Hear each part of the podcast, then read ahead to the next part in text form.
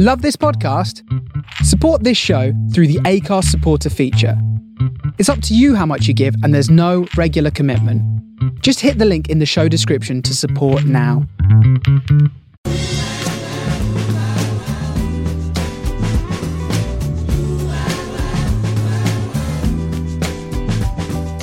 This is the Soho Radio Podcast, showcasing some of the best broadcasts from our online radio station right from the heart of Soho, London. Across our music and culture channels, we have a wide range of shows covering every genre, along with chat shows, discussions, and special broadcasts. Here is just one of our recent shows. To catch the full show, head to our Mixcloud page or listen live at sohoradiolondon.com.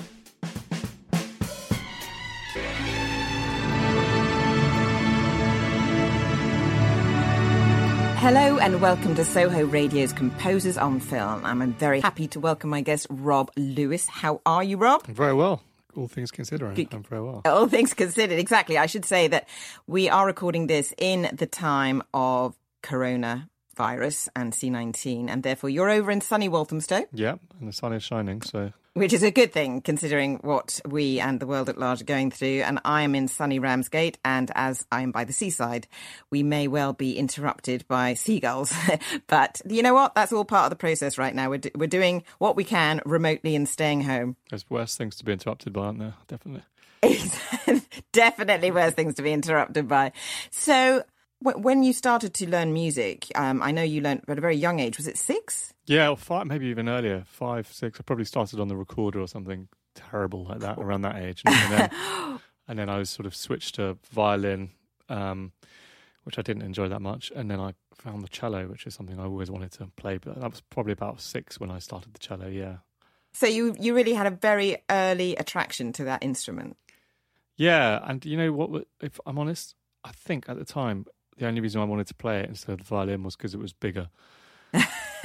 That's a very good had reason. and it had a spike, which I could, you know, and then that the rest is history. And when you compose now, because you, you compose for a variety of projects, you do installations, you do your own albums, and you do film work, obviously. Do you tend to always compose on the cello itself, or do you work it out on keyboards, or how does the music come to be? Uh, depending depending on what it's for. If it's if it's a um, something specifically cello based, obviously, then obviously it makes sense to start on the cello. But um, when it's sort of more score work, it's it tends to be just kind of sitting in front of a, a keyboard or in front of Logic or whatever DAW I'm using. Um, and so I usually have a go to sound or instrument and then start with that and just let the sort of rest take shape around it. But it's like brief led. You just kind of let that steer you. And presumably, you know, if, as it's a brief, you've got to send it back and forth as people are deciding whether that works to picture or not. And Yeah, exactly, exactly. And um, and then the stuff when it's when been asked to compose stuff for installations and things like that.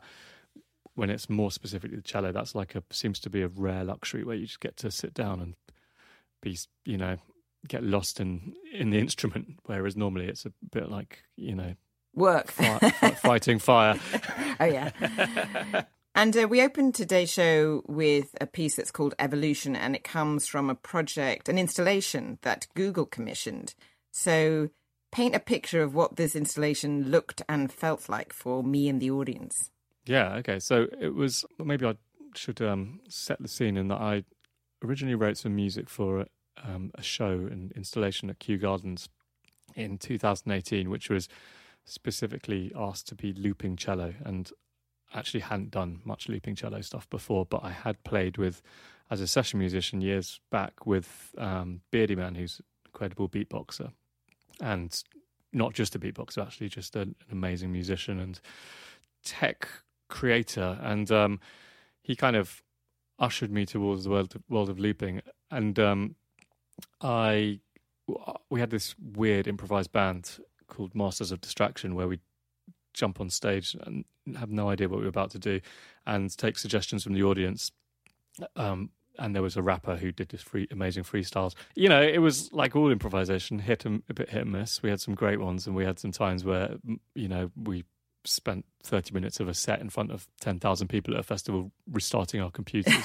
um, and, uh, you know, there were varying degrees of joy to be had from it. But I, what the one thing I did get from it was sort of getting a bit of a grounding and looping from Darren, who is Beardyman, and um, and so like most things, when someone rings you up and asks you if you do something, you just say yes and then work it out afterwards. And um, this the Kew Gardens show was sort of the entry point to doing some looping cello stuff, and so I started playing around and experimenting with some pieces, and uh, they liked them. And then the show ran for um, was like coming out 18 weeks every weekend, Saturday and Sunday, and we were performing in the Temperate House, which was their newly refurbished Victorian greenhouse. And it was a trapeze artist choreographed above. One of my questions was I remember it being really hot in the Temperate House, and that must have affected your instruments and being so hot. And yeah, I mean, it, it, I mean, there were just so many moving parts to that. It was like once you solved one thing, a speaker wouldn't work, and then once you solved that speaker, you know, your your cello had melted, or it's always it's always present, and you can never quite relax. And even when you think you've got it, it's something something else comes up. So it's one of those things. But it was it was a great entry point into that world because I got invited to Los Angeles to perform some of the looping cello stuff, and somebody who saw one of the shows uh, happened to work for Google, which is a great thing. And uh, yes. he was a really nice guy, and he came and chatted to me afterwards, and we had this I, would say quite quite familiar conversation where like I might have a project for you in a few months, and you you kind of take it as a pinch of with a pinch of salt, and then he actually followed up on it, which is this, this strangest things. Uh, yeah. well, it is, and especially in LA. Yeah, I didn't want to say that. But...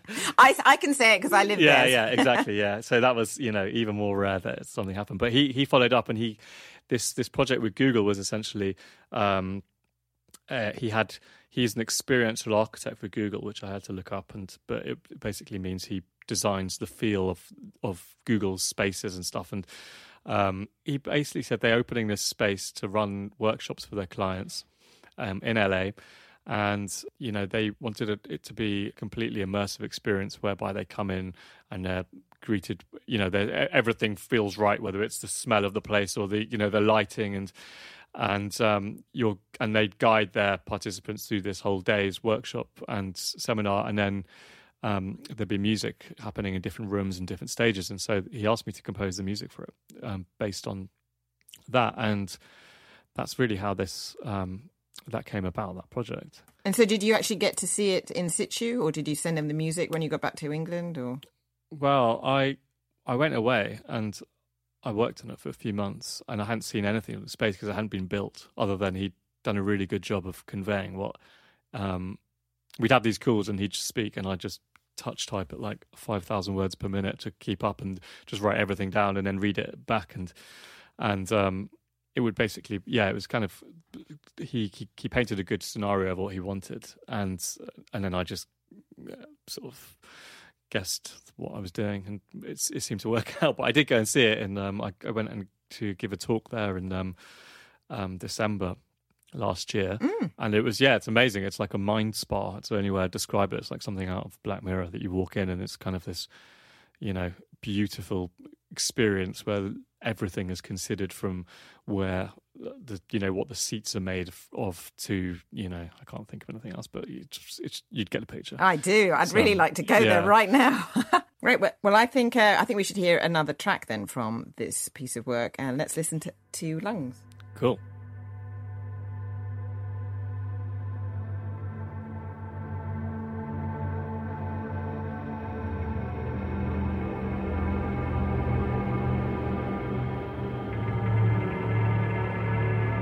Fact, when you first sent me your list of cues and I read lungs, I really it, it, I took a moment because given that we're in this COVID nineteen pandemic, I, I don't think there's ever been a time where we thought so heavily about a particular part of our anatomy, and uh, and also it just I think speaks to the world at large and the fact that with nobody driving or very few people driving, the lungs, you know, nature is being allowed to breathe for once.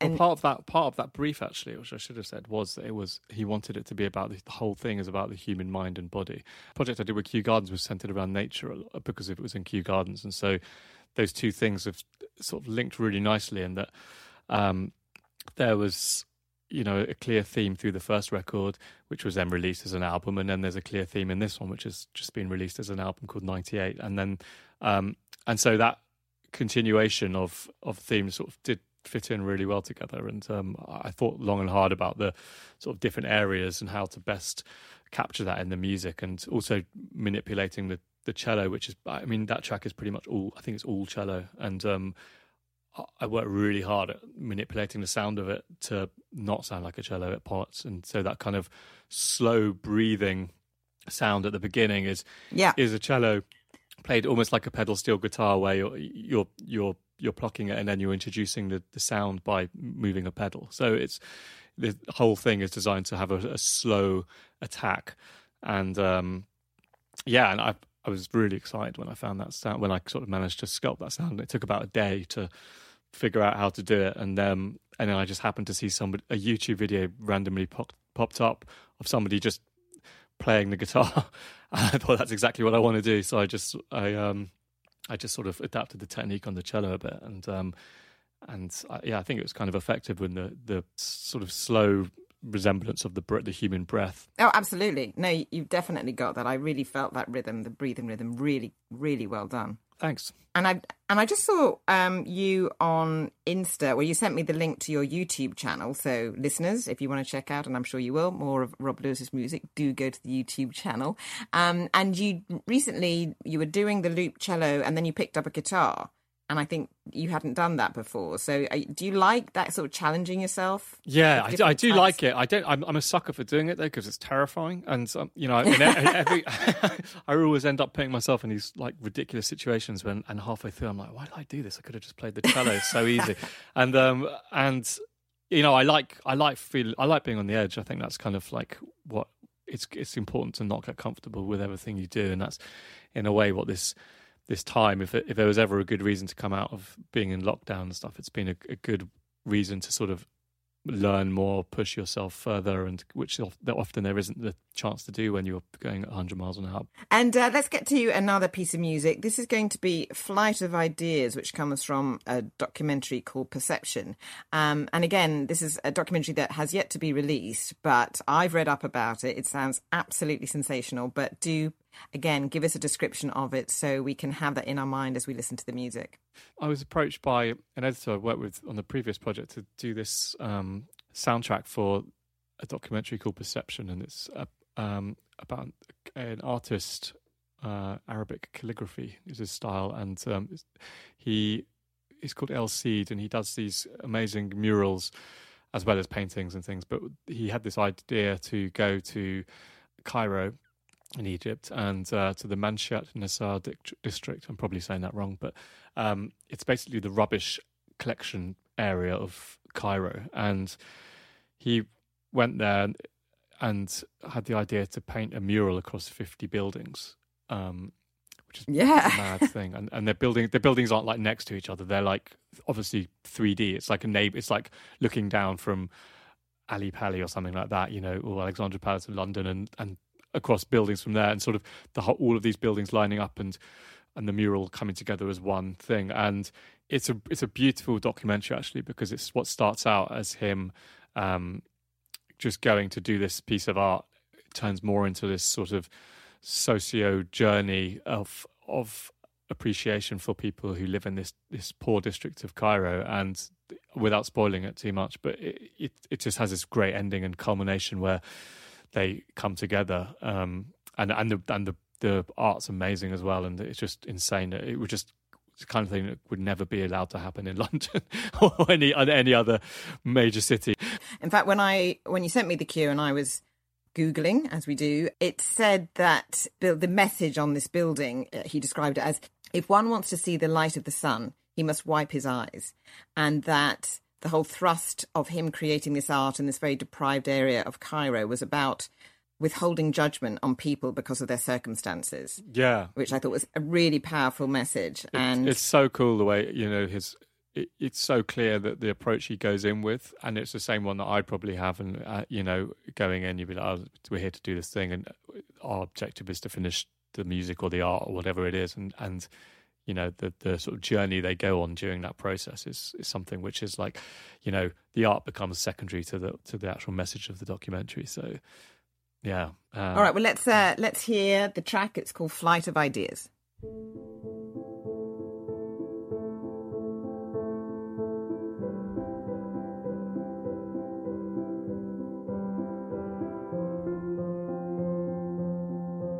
You're listening to Soho Radio's Composers on Film, and my guest is Rob Lewis. And we are listening to music by you, Rob. And we're coming up to now a track called The Sea, which came from your debut album, Momentum. And uh, we touched on this earlier, talking about Kew Gardens. You were very clear from the beginning that it was all going to be looped cello. Is that how you approached the album? Yeah. They wanted the, the brief was about it being about nature and stuff, and um, and they wanted it to be performed with a looping cellist. And I'm not quite sure how they came up with that exact brief, but that was the one that came. So I, ended up just sort of working out how to loop cello.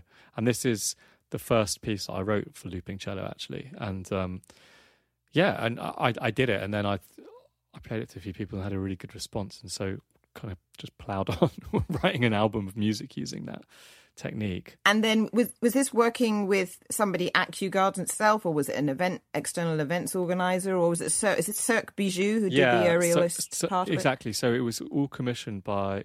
It was commissioned by Kew Gardens, but they commissioned Cirque Bijou, who are Bristol-based amazing circus company, and circus is in modern circus, not clowns and custard pies, uh, cream cream cakes or whatever. but, you know, like uh, aerialists and things like that. And um, yeah, and so they got in touch, um, and they were great to work with, and uh, he he you know gave me a clear sort of fairly clear steer what it was going to be about, but we had no idea, and I just knew from. I just knew that we we, get, we had these dates to workshop it, but I just knew from previous experience of doing that kind of thing that if you haven't written anything and you turn up, then it will just be a disaster. So I ended up just writing four or five pieces of music ahead of it and just sort of getting the idea of um, nature. And we actually went to Kew Gardens before we had the workshop and met one of their sort of top researchers, and he was talking about it. And it was all it was all pretty inspiring actually, because I'd never had such a sort of open brief before, um, and sort of just thinking about how to resemble how different parts of um, wildlife could be resembled in music and uh, try how that could translate. Well, you did a great job. Let's listen to the sea.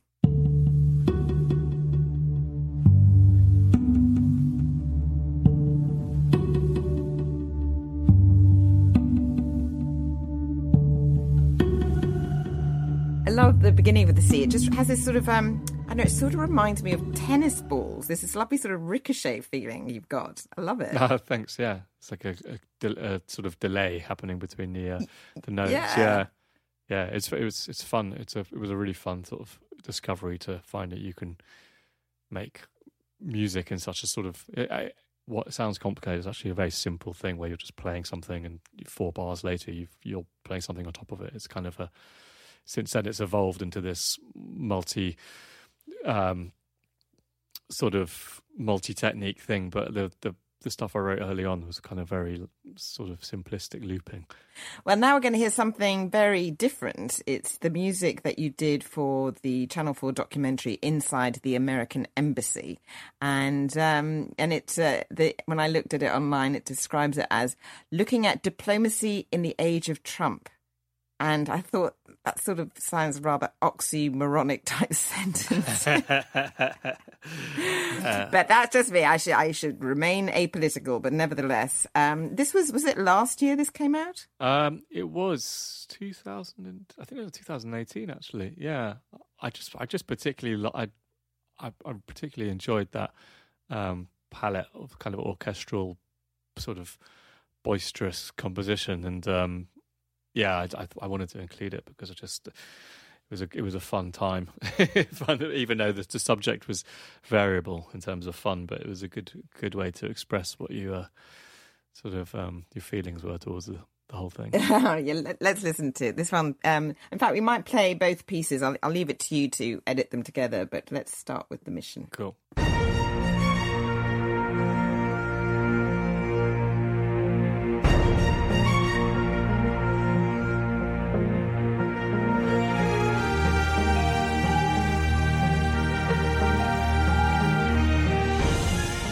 Those are two cues from inside the American embassy. And did you uh, record in a studio for that? I've recorded actually all at my place. Yeah, my own studio. Really? Yeah. Um, that that that cue actually was a was a pitch for the job, um, and the the title was, and it, it, I, I threw it together in three hours because that was all the time I had, and um, I didn't have time to do, to do that. So, but it was the one that won the job, and then actually they they were happy with it, and so there was never really there didn't seem like there was a need to go and re-record it. So um, it, just it stayed basically. Brilliant. Yeah, it's a good practice in sort of production and mixing to try and make it sound realistic for the pitch. And it seemed from what I saw online um, of the episode that I watched, there was pretty much wall to wall music. Yeah. Was, was that how it ended up being? Yeah, there was four, four or five episodes in the end, and um, it was. Yeah, it was a, a lot of music. I think probably sixty to seventy keys in the end, something like that. Um, maybe And and is this? I mean, when you're scoring, do you pay any attention, or just have to ignore the fact that they are going to be putting the voiceover of the narrator for the series, and then there's obviously the voice within the filmed clips, and you know your score is having to dip under all of those. yeah, but I guess yeah. There's so much, especially with current affairs stuff, where it's it moves so quickly because it's otherwise it's out of date. You know, it's out of date a week later. So when you've got these shows which are being made, the turnaround's like ferocious. It's it's not you know there isn't the time to kind of just um, think about stuff in the way that you'd hope you there would be. So you're essentially just writing as much music as you possibly can, and then sort of in in a way there's there's bits that you, I was scoring to picture, and then there's bits where the editors did a fantastic job of like you know they took the music and it's almost like this race of who can write the music. If I can write the music first, first, then that means they're going to cut the picture around the music, and um, that's obviously the best scenario because then you don't get, Yeah. you don't end up in temp track land, and that's um, so. Whenever I take on these projects, I, I work like you know like nothing else to build up a at least a really solid sort of collection of tracks, which then actually allows you a bit of breathing space a bit further down the road to sort of go back and review. But I think the worst scenario is where you know suddenly there's not enough music for them and they're just throwing in loads of temp tracks and then they get hooked on those and then it just doesn't it just stops being as creative as it could be i think. And so for that that was just a you know providing lots and lots and lots of music very very quickly and you're sending that to the editor or director yeah, or both of so, them. yeah, and there's yeah because there's four or five episodes happen being edited simultaneously in Go- the end. By the time the first week, you know, it's just episode one, but then the second edit starts and the third edit starts and the fourth. So you're kind of being pulled in all directions. But Okay.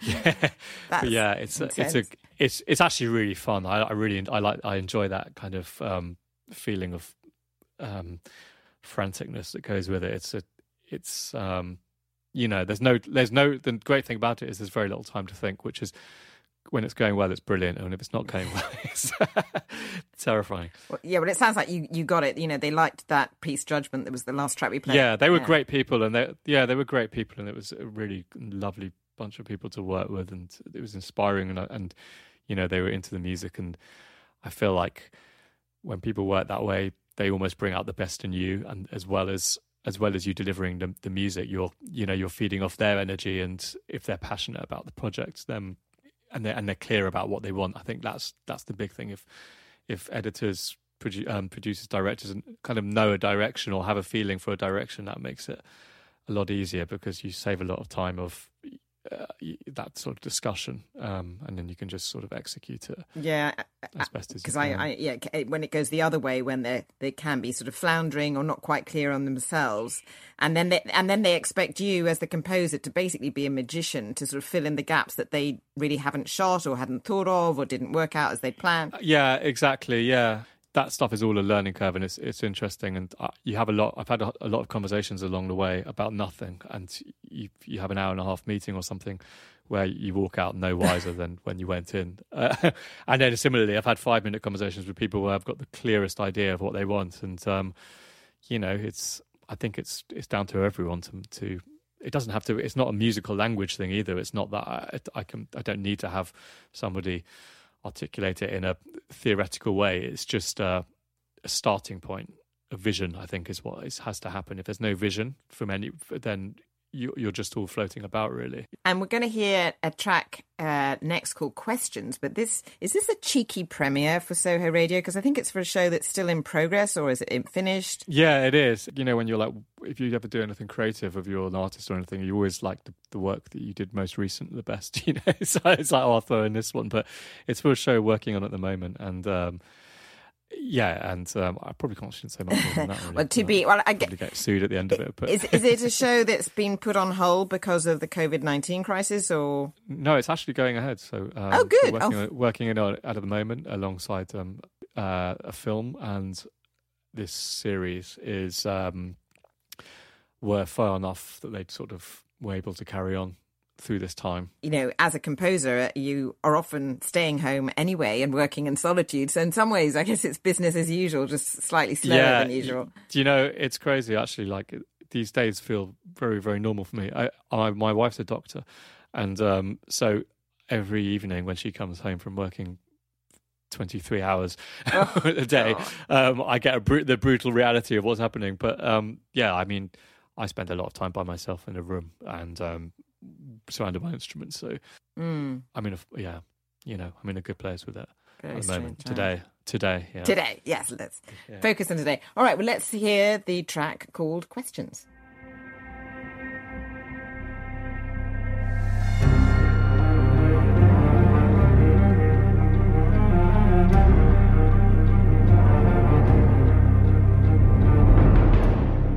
The next piece is two spot Gobi track, The Sun Will Rise. And this is relevant because when I first met you, and I was still living in Los Angeles, you were in the band Two Spot Gobi. And a shout out to Parisa, who introduced us.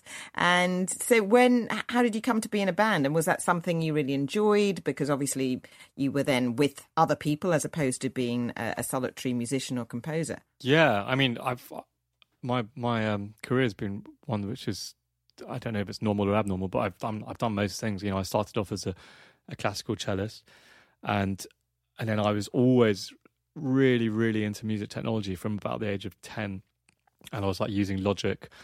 I went to Sussex, and then I was taking lessons at Guildhall as well, and and then during that time, I started a studio project at at the university as well, and as part of it, I had to kind of produce and mix some songs, and I teamed up with um, a friend of a friend, and we sort of started this project that later became the band. And we, yeah, we you know toured far and wide, and um, and had some great moments and some, and then you know after five six years it imploded as most of these things do. I learned so much doing that. I was you know one of the driving forces behind it, and um, got to work with some fantastic producers during that process, and and I think I've like carried that forward um, into my composing stuff in that you know music tech and it's uh, and studios is something I, something I love and I, I, try to use I try to use those production skills as much as I possibly can in everything I do. Um, and I think that's uh, largely what um, the looping cello stuff I've been doing is why why it is what it is because having that sort of um, vision outside of the classical setting of the cello, and um, yeah, so it, it, it was great. You know, I'm I'm asking me if I'm pleased. I'm if, if I miss being in a band, like the answer is 100 percent no. I don't miss being in a band.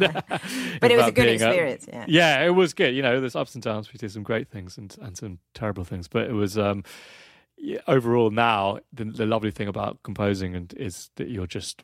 I love being one person and having the decisions and and being able to sort of just execute them quickly without having a conversation. And I like the collaborative thing as well. That I'm I'm doing a project with um, uh, Magic Leap, who are a tech company in um, in Miami, who do make sort of augmented reality stuff at the moment. With, and I'm doing a film with them, um, and they and working with their great in-house uh, audio team as well. And that's it's really fun. You know, we're bouncing stuff across the Atlantic to each other, and I, I, went out and collaborated with them. So I do really like that side of it. And now I'm just sort of happy being in a studio alone and every now and then having some guests and people to work with here and there. And we're going to hear from the album The Sun Will Rise. Uh, the track is called Guiding Star.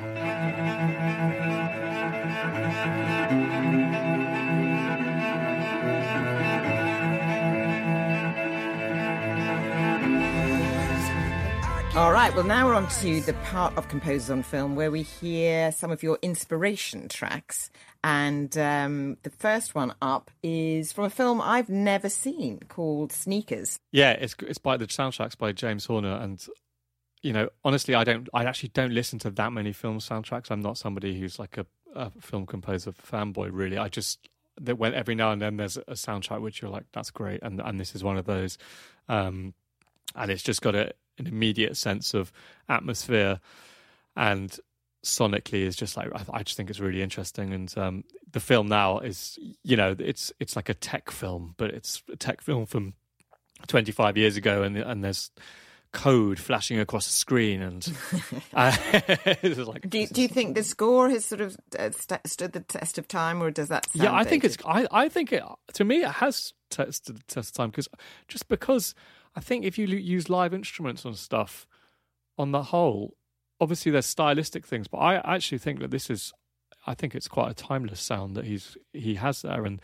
there's um, I can't remember when this this the key we're going to play. There's the the uh, soprano sax, but there's um the, the use of that and, and things and those instruments. It, it I, I, think it. I think it does, and I think only things become dated when you're using loads of samples, um, mm. because it becomes time specific. Whereas when instruments are played, like an orchestra, like an orchestra will will never sound dated because it's being played. It's not. It's just the sound. Is you know you can of course you can attribute the the composition style to a time, but actually sonically, you know, an instrument being played is an instrument being played, and um, you know it's not it's not like I think I'm going in circles, but it's not you know it's not like synthesizers where you're like oh that sounds like an AT synth, which am now which has now come back into fashion. But yeah, no, again, okay, well uh, let's listen and see and hear.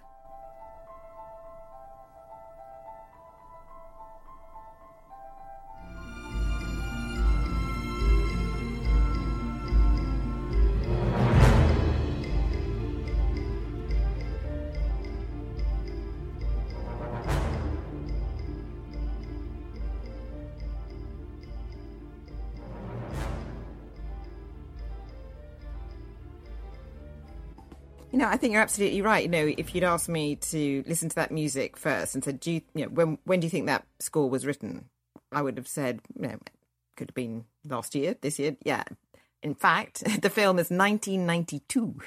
yeah, yeah, right, exactly. And that, and the only reason why I, I know that soundtrack so well is because my brother, older brother, used to listen to it so much. So it was, um, you know, I hadn't heard it for ages, and then I dug it out about four weeks ago, coincidentally, before we even chatted about um, doing it, coming on the show. So it's been kind of a nice sort of uh, resurrection of it for me. And um, yeah, I think it's I think it's I think it's just beautiful as well. I just think it creates this amazing atmosphere around it. The next film, Moonlight, uh, directed by Barry Jenkins. And the score by Nicholas Britell. Um, and did you hear the music first, or did you see the movie and then hear the music? No, I heard. The, I heard the. Um, I saw the music. Sorry, I saw the music. I, it's been a long day. I um saw the movie first, and then, um, and then it, I just heard the music everywhere, and especially the cue that um that we're going to play. It, I just thought it was like a really inventive thing, and then there were so many t- so many conversations where you know, oh, we like this cue uh, for for for jobs and stuff. We you know we're looking for something a bit like you know this and um, i think everyone was having those conversations around that time but just because it was such an inventive use of the violin and um, had such a great sort of uh, um, sound around it and it, but you know it, it, sort of teeters on the edge between being it just has a very raw feel to it doesn't it um, oh gosh well yeah. we're, we're, about to we're about to hear it but it's um it has a very very raw sort of you feel like your face is right next to the strings when it's being played and um yeah, it's really cool, I think.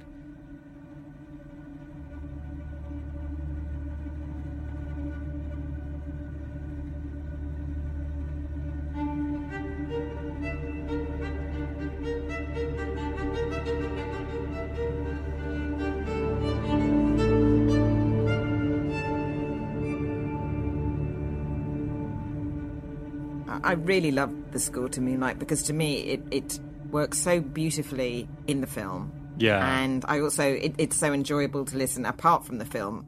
It's it's a really wonderful combination. Yeah, and, and I, I his scores are great. I mean, I, I on the Beale Street Could Talk as well. I mean, I, I, you know, again, it's just he's got a real, uh, real kind of voice. You can tell it's him. Doesn't regardless of what the instrument is, and uh, yeah, superb like writing, especially for you know for strings. It's great. He's also done the score for the TV show Succession, which I've not seen, but I hear great things of. So you've actually um, okay. you've you've prompted me to go and check out both the other film and Succession. So thank you, Rob. Yeah, I will do the same. Yeah, no problem. I'll um, be, here, be here all day. Here we go, but we're not. We the show is only an hour long, but um, so let's let's move right on to a film. No, it's actually a TV series that I've not heard of before called The First, and again, a composer and artist I'd not heard of either called Colin Stetson. So how did you come across him?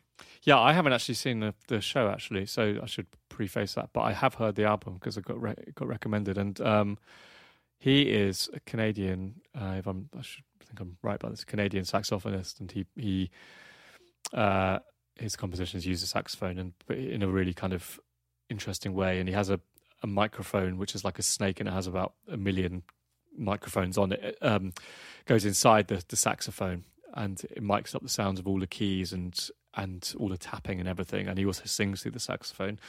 And um, yeah, I just I just thought this was a great um, example of somebody doing something really different and quite inspiring as well. And with the stuff I've been doing on the um, the cello, making it not sound essentially like not like a cello, but still having a sort of organic feel to it. Um, I think he does it so so successfully on the saxophone, and um, yeah, he's he's he's great. So um, this is one of the ones where he one of the cues from this show, which again I haven't heard, but haven't seen the show, but I just thought it was brilliant, and the kind of the way he's singing through the instrument uh, has this great resonance that you I just guess you can't can't capture unless you're singing through a saxophone. So I know. Yeah. Well, I I had to um I listened to the cue well, the piece when you sent it to me, and I'm like, what am I listening to? And then I did look it up online, and it said it's for the series is about the first crewed mission to Mars, so it has okay. that wonderful otherworldly sound to it. Let's hear the piece.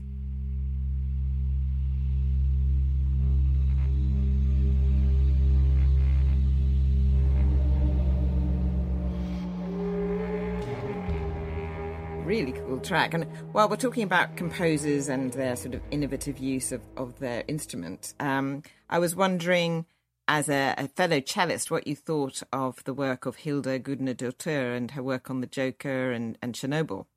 Yeah, yeah. I, so I only saw Chernobyl on the first couple of episodes on an aeroplane, and so I can't really judge on the soundtrack because I couldn't hear it properly. But um, Joker, I saw, and yeah, it's just great to see the cello being used in um, lots because it's it, it, rebounds back onto other cellists, which is great. so, yeah, but um, yeah, I think I think it's good. She comes from a, a, different place when it comes to the cello playing than, than I do, in that it's it's very dark um, and uh, and I think it's kind of just it's in, it's it's innovative what she does with it and stuff, and I think she tunes it down and everything. Um, and I've been sort of messing about with that, having having seen Joker, and it's yeah, definitely it's just great to sort of see the instrument being um, uh, given the spotlight, and um, and also nice to have a, a, female composer in the spotlight as well. Yes, I know. You know? I, I, couldn't believe it. It's like the first female composer to win an Oscar. So like, yeah, and it brilliant. Yeah, exactly. And she, and she won it because her music was great as well. yeah, exactly. Not, first and, yeah, first and foremost. First and but... foremost, just yeah. So talking about Hilda and, and, and being a cellist and how suddenly a particular style and instrument can become really popular and then much requested by other producers and directors. Um, it reminded me of the last track we're about to hear from Thomas Newman from American Beauty and the sound at the beginning of the cue, I believe is, is marimba. And I, it's I then you know would hear it on other pieces of music. So I also think while it becomes popular, is it as a composer, do you feel oh I have to really you know, I can't sound exactly like that, but you have to make it fresh, even though that's what everybody wants. Yeah, it's a it's a tricky one. I mean, I think as soon as something becomes big, everyone wants it, right? So you see, you see that you, that that's a pattern. I think that American Beauty soundtrack was like tempted to death, and you still hear it, uh, you know, today because it was such a great soundtrack. It's just it's so innovative. It's you know you've got marimba, then you've got tabla, and then you've got the you know the American Beauty sort of famous piano one, which is essentially what everybody is trying to achieve in his kind of neoclassical piano movement. Everyone is trying to achieve that same uh, intimacy that he manages to capture an atmosphere surrounding this that incredible um, piano um, piece. And he, what Thomas Newman for me has throughout is he he manages to create through such a simple idea and such a simple use of an instrument, he manages to create this kind of ambience around around what he does. And it's hard to re- you know it's hard to replicate that because yeah, you can you play the piano, but it's the same instrument, but you're not. It's not the same effect, and uh, he has almost like a language and a feel and a touch. I think when when there's when it comes to composing, which is it can be temped, but I think it's really hard to copy it. And um, I think the best thing you can do when you're given that is to try put your own your twist on it and think more about what what the emotion is in the cue rather than how to get that exact sound. Right. Because it's painful when we hear it, isn't it? It's painful when we hear something and we know that what the temp track was. Mm-hmm. Um, and and that happens, I think, a lot in films when you're watching it, and it's all documentary, and it sounds this cue sounds a lot like, uh, uh, you know, this other one, and it's and but it's not it doesn't it's never really going to achieve it. So i think that's i think that's as much up to filmmakers to to reflect on than it is composers because composers are often just you know following brief and up against it and trying not to get fired. So you know it's it's uh, it's a juggling act um, and i think only if you're you know a bit more experienced perhaps possibly and a bit more um, established then you possibly can push back a little bit more but i definitely find it quite hard to push back when you're just really keen to gun ahead and you know um, make everyone happy yeah well i I, swear, I, I I come across it in my own work as a music supervisor because yeah. you know the director knows what they want and these are tracks and they've lived with that project in time you know sometimes for years and then you come on and you're hired because you know you get along and you you maybe pitch some ideas or whatever and then you don't always love the ideas that they've given to you. And no. and so but it, you have to be very careful because it is their vision first and foremost. So i think I, what i try and do is like you know always have a plan b and i'll always try and get what they want. But then i try and then just sort of you know drip feed other ideas to kind of just open up the you know possibility of of swaying away from whatever they fell in love with on the temp track or whatever they thought was going to be the only track to go with. In fact when i when i do um talks for film students, I always say, you know, don't get yourself in that rut of like, I have to have this song if, if I don't have this song, because you may not be able to afford it, number one. And then also, we're talking about, you know, trends in scoring. I said, don't, you know, automatically go for what's become the sound. You know, try and get a relationship going with a composer where you really allow them to breathe. And as you said earlier about having that conversation on the American Embassy uh, series, you really get that lovely back and forth of creativity, them as a filmmaker and you as a composer, and then between you, you you you find something that works uniquely for the project. Yeah, hundred percent. And if you've got somebody you know like yourself who's on your side as the composer, then that helps tremendously. You know, it's great when there's somebody else doing it. I, I think the the I think uh, there was a period of time, sort of early on, when I was composing stuff that I I came up against a lot. But now the more you build up a catalog and the more you people are like wanting to to go with you because they like your style, the less that kind of becomes a problem. Um, and that's kind of a nice sort of progression to feel like that's happening that you're um, you know someone's coming to you because they want the specific thing you do as opposed to they want you to sound like somebody else um, right and and I don't mind I never mind having a conversation about influences and what people like and the sound they have but I think it's kind of you've got to put your own voice on it and your own stamp on it. Otherwise, you end up just not having an identity. And I think the thing that's been that's really furthered my career because you know I haven't been haven't been composing for picture like that long, but the thing that's accelerated it has having your own sound or trying to have your own sound and so this, the things with looping cello and, and pushing that into it as much as you can and, and having a even if it's really subtle um, having just something that makes you stand out so you're not using the same sample libraries as everybody else and you're mm. actually creating sound that goes back to what we talked about with the sneakers soundtrack and that you you end up with something a little more timeless probably because you know sample libraries get updated and that string sound or whatever sound for or what instru- whatever instrument it becomes a thing of the past and uh, and when you're playing stuff and you're creating your own atmospheres and textures and things like that, that I think, and if you can weave that in as much as possible, at least that's my that's my uh, mission. then I, I've I found that that's been a really really great way to kind of um, to find a middle ground. I think between what people you know people wanting the Hollywood soundtrack and wanting something original. Ah, makes perfect sense to me. yeah, well, me too. But uh, who are we? and all, all yeah, well, all you Holly, all you Hollywood producers out there, hope you're listening to a Composers on Film. You know what to and you know what to do. Go and hire Rob Lewis. Well, why don't we uh, go out with the cue from American Beauty yeah, as the, cool. the final track from the show? Great. So thank you, Rob. Thank you for your time. From Thank and uh, and it was lovely to talk to you because we've been talking about doing this in various times on and off, and then um, what better time than to choose during a pandemic? Exactly. Here I'm the pandemic interviewee. well, thanks for joining us on, on uh, Composers on Film, and here is a piece by Thomas Newman from American Beauty.